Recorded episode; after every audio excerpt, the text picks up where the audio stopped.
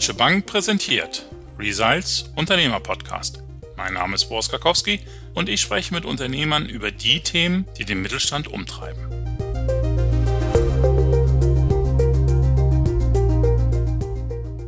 Es heißt, Gründungen im Team haben mehr Aussicht auf Erfolg. Darum konzentrieren sich viele Startup-Finanzierer inzwischen sogar nur noch auf Gründerteams.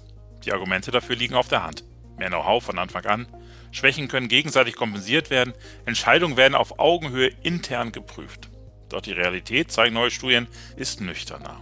Mehr Teamunternehmen werden wieder aufgegeben als Einzelgründungen. Einzige Freunde und enge Kommilitonen entfremden sich. Nicht immer überlebt die berufliche Trennung auch die persönliche Sympathie. Wie ist es dann erst bei Geschwistern? Kesrau Nordzei und sein Bruder Sorop haben gemeinsam das Unternehmen Smino gegründet, das nicht nur eine Art Handy-Freisprechsystem für Fahrräder entwickelt hat, sogar inzwischen eine ganze Plattform ist, quasi als Fahrradcockpit. Wie schaffen Sie es, Familie und Beruf zu trennen? Wie klären Sie Differenzen und wie treffen Sie Entscheidungen?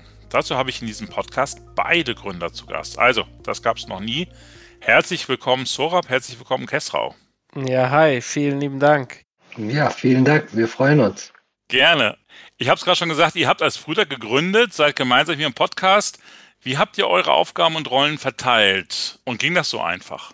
Ja, also unsere Aufgaben- und Rollenverteilung verlief äh, eigentlich sehr selbstständig, da wir uns schon seit Kindheit immer ergänzen, beziehungsweise wir sind beste Freunde, wir haben denselben Freundeskreis und wir haben unsere Stärken schon sehr früh feststellen können, wer in welchem Bereich seine Stärke hat. Und äh, so war es für uns eigentlich in einem automativen Rhythmus, wer seine Aufgaben übernimmt und wie das sich aufteilt. Der Kessrau ist durch und durch ein Ingenieur und ist ein Konstrukteur und fühlt sich wohl mit Zahlen und strategische Themen. Ich bin der Marketer, ich kommuniziere und bin im Vertrieb, habe ich meine Stärken und so können wir sagen, dass wir uns optimal ergänzen und unsere Aufgaben auch jeder für sich übernimmt.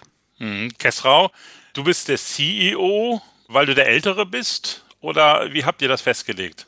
Naja, wir sind im Grunde genommen CEO beide eigentlich. Wir haben aber auch unsere Rollen im Unternehmen, die für verschiedene Bereiche zuständig sind.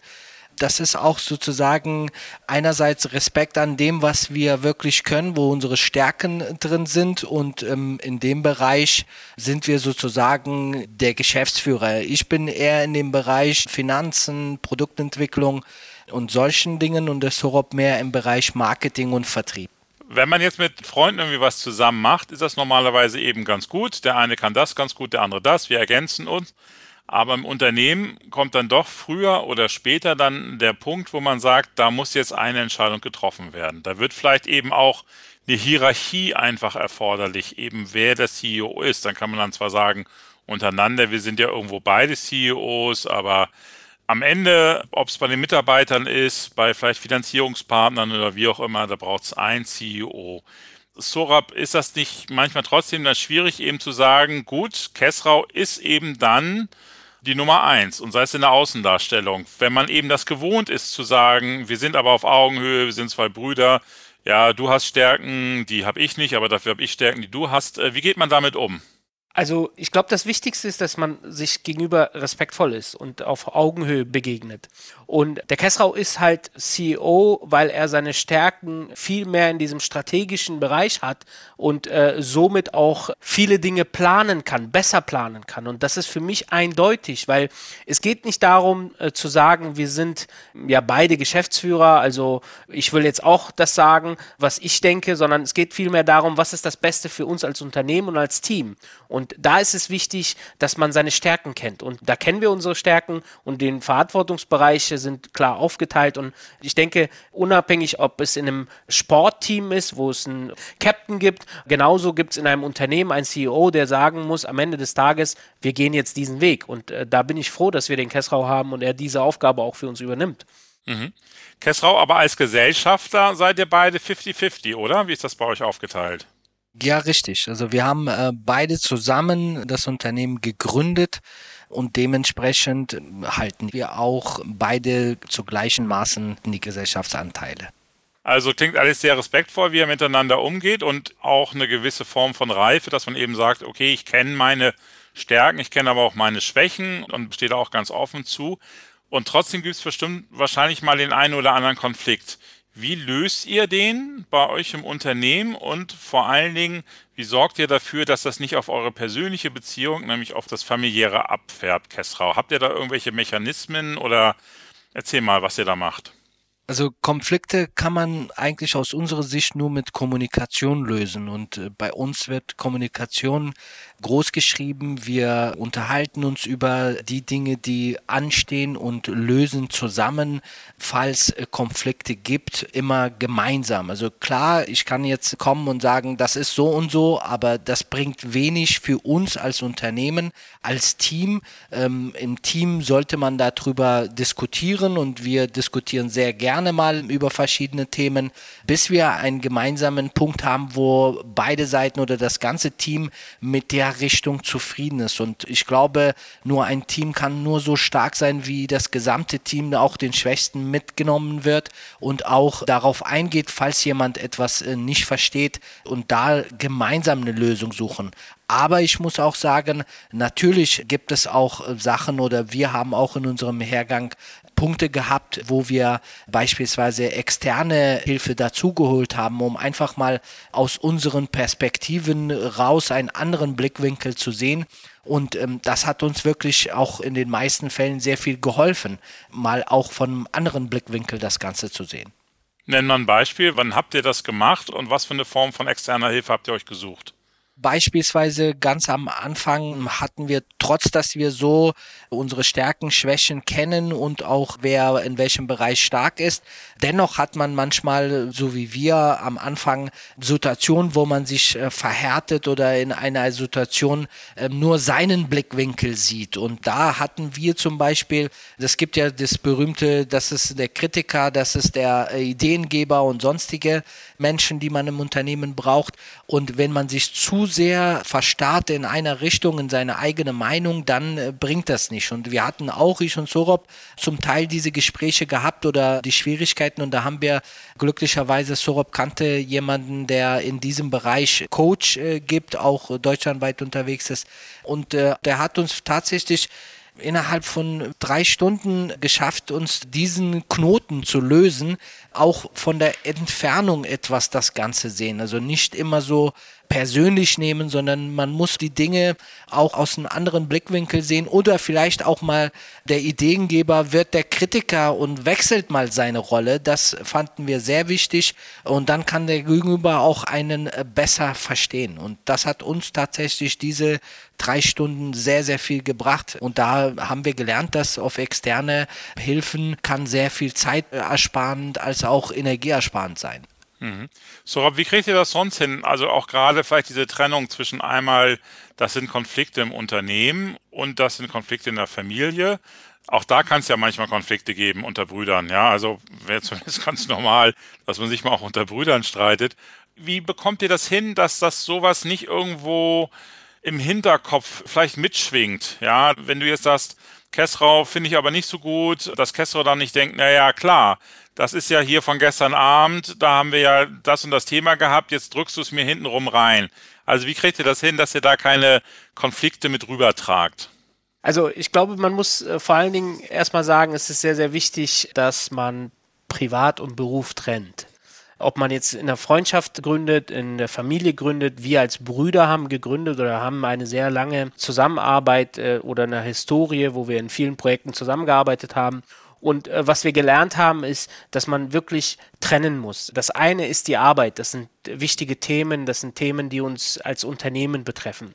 Und dann wechselt man im selben Tag nochmal ins Private, weil man nach der Arbeit vielleicht nochmal was unternimmt oder was äh, familiäres ansteht. Und man kann das nicht mitnehmen. Man kann das nicht äh, in das andere Gespräch mitnehmen, weil natürlich, wir sind Menschen, wir sind emotional immer mit äh, Themen verbunden. Und ich finde, wir haben einen guten Weg gefunden zu sagen, auch wenn wir Tage haben, wo wir hier in der Firma wirklich rege Diskussionen haben, wenn dann die Tür geschlossen ist und wir uns in Private umgehen, dann sind wir wieder Brüder. Und dann gibt es auch Situationen, wo wir wieder dann über den Tag gelacht haben und gesagt haben, eigentlich, naja, wenn man es jetzt mit einem gewissen Abstand betrachtet, sieht man auch vielleicht die Dinge ganz anders. Also im Endeffekt nehmen wir Dinge nicht mit in diese familiäre oder brüderliche Beziehung. Es ist ein Lernprozess, das muss man dazu sagen. Es war nicht von Anfang an so. Ja. Natürlich gab es am Anfang auch Themen, wo wir dann später das mitgenommen haben und dann erstmal sehr beschäftigt waren mit uns selbst. Da hat er jetzt aber komisch reagiert oder ich habe jetzt ein bisschen zu viel reagiert. Aber dieser Lernprozess hat sich so gestaltet, dass wir verstanden haben, wir müssen das trennen. Und manchmal hilft es sogar, über gewisse Dinge als Familie oder als Brüder zu sich zu unterhalten und nicht als Unternehmer oder als Partner. Und andersrum wiederum gibt es Themen, wo man lieber als Unternehmer sich unterhalten tut, als wie Brüder. Und äh, so haben wir eine Balance gefunden, wie wir da durchgehen. Sora, habt ihr mögliche Konflikte schon mal durchgespielt vorab?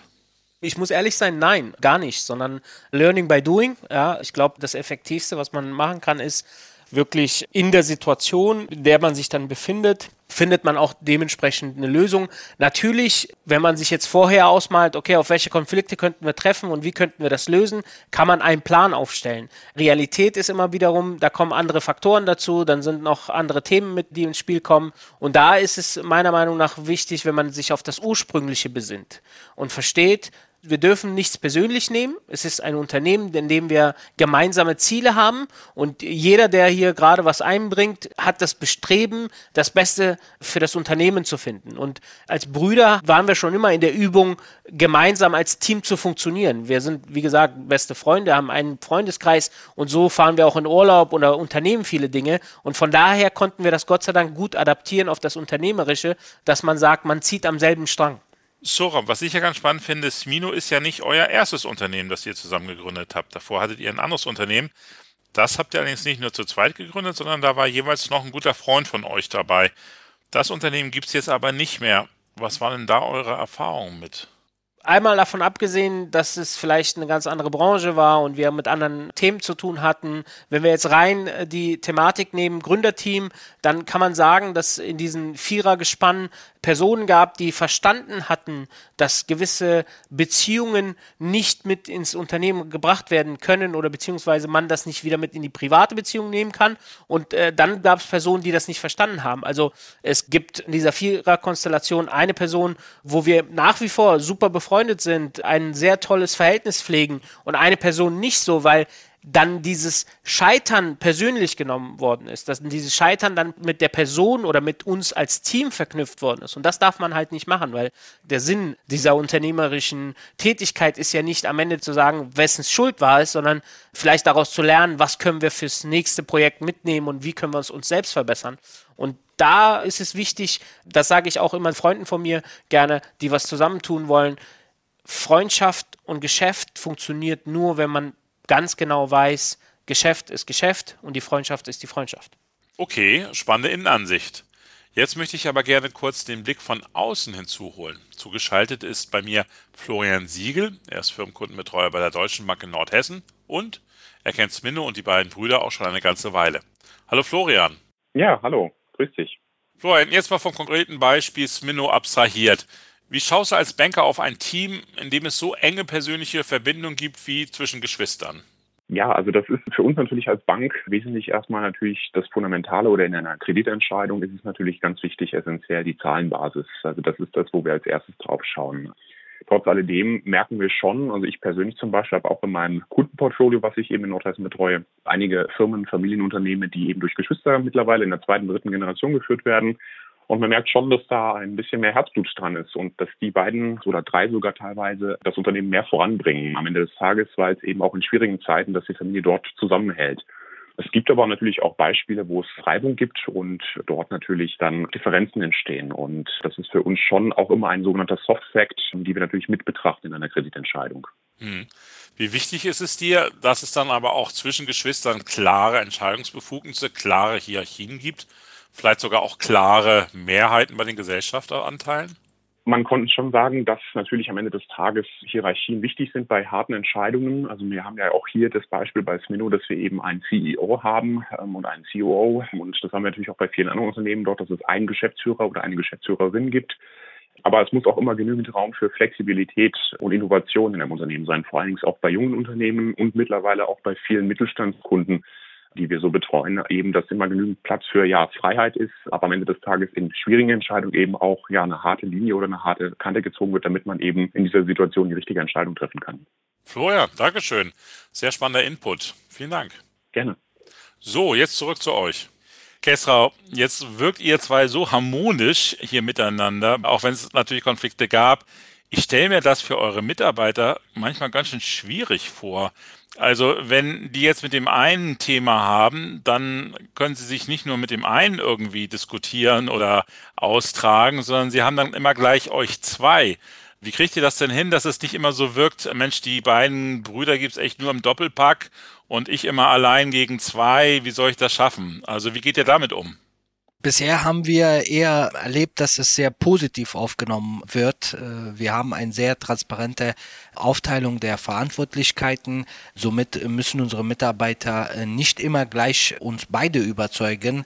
Jeder ist für seinen Bereich zuständig. Wir sind ein junges und dynamisches Team und unsere Mitarbeiter sind genauso wie wir äh, vollwertige Teammitglieder. Wir haben eine flache Hierarchie, so sorgen wir für Offenheit und bei uns kann man die Dinge auch schnell ansprechen. Dazu nehmen wir uns Zeit und klären Konflikte, damit sie nicht in diese Arbeitsatmosphäre im Team belastet sozusagen, sondern wir die kurze Wege haben und jeder in seinem Verantwortungsbereich auch den Mitarbeiter natürlich unterstützen kann. Und auf der anderen Seite ist es ja das Gute, dass es uns zwei gibt. Falls man sich mit dem einen noch besser versteht als wie mit dem anderen, hat man nicht immer nur den einen, der dann sozusagen alles abblockt, sondern auch vielleicht jemanden, der noch besser zuhören kann. Sehr schön, ihr zwei. Vielen Dank. Vielleicht zum Schluss jeder ein Tipp, den ihr anderen Führungsteams, Duos, äh, ob jetzt familiär oder nicht, mitgeben würde, die aber so eng sind wie ihr. Auch nochmal, wenn ihr mal selber Revue passieren lasst, eure Erfahrung. Was hilft am besten, damit man als Team gut funktioniert, auch über Konflikte und das eben nicht irgendwie die persönliche Beziehung belastet? Kessrau, vielleicht hast du diesen einen Tipp. Also findet Rollen und Aufgaben, in denen ihr euch wohlfühlt, respektiert euch gegenseitig und spricht Konflikte an und löst sie gemeinsam im Team. Und ich würde sagen, als letztes äh, haltet an eure Vision fest. Sorab, noch eine Ergänzung, Widerspruch? Gar kein Widerspruch, eigentlich nur äh, kann ich es bestätigen, aber ich kann auch noch mein persönlicher Rat, den ich jetzt seit 21 Jahren Geschäftspartner von meinem Bruder bin, ist, der gegenseitige Respekt ist am wichtigsten. Äh, wenn man den behält, dann kann man jegliche Schwierigkeiten und Herausforderungen meistern. Wunderbar. Also toi toi toi, alles Gute für euch als Brüder, natürlich aber auch als Unternehmer. Mit Smino, ihr habt ja schon eine tolle Erfolgsgeschichte jetzt hingelegt und würde mich wundern, wenn die nicht noch lange weitergehen würde. Also viel Erfolg da für die Zukunft auch bei euch und schön, dass ihr beide dabei wart. Dankeschön. Vielen Dank. Vielen lieben Dank. Dankeschön. Ja, liebe Zuhörerinnen und Zuhörer, so schnell geht ein Jahr zu Ende. Obwohl ich ehrlich sagen muss, dass es wieder so ein seltsames Jahr wird, habe ich mir vor einem Jahr, also Ende 2020, nun wirklich auch nicht gedacht. Tja, manches kommt anders, als man denkt. Eins kann ich aber auf jeden Fall mitnehmen. Ich habe die Gelegenheit gehabt, die Chance gehabt, das Glück gehabt, ganz viele spannende Unternehmerinnen und Unternehmer in diesem Jahr zu sprechen und habe ganz viel daraus gelernt, ganz viele Anregungen mitgenommen. Ich hoffe, Sie konnten genauso davon profitieren.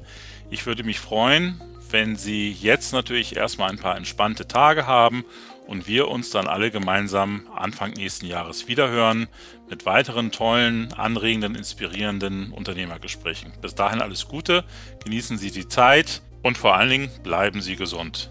Bis bald. Tschüss.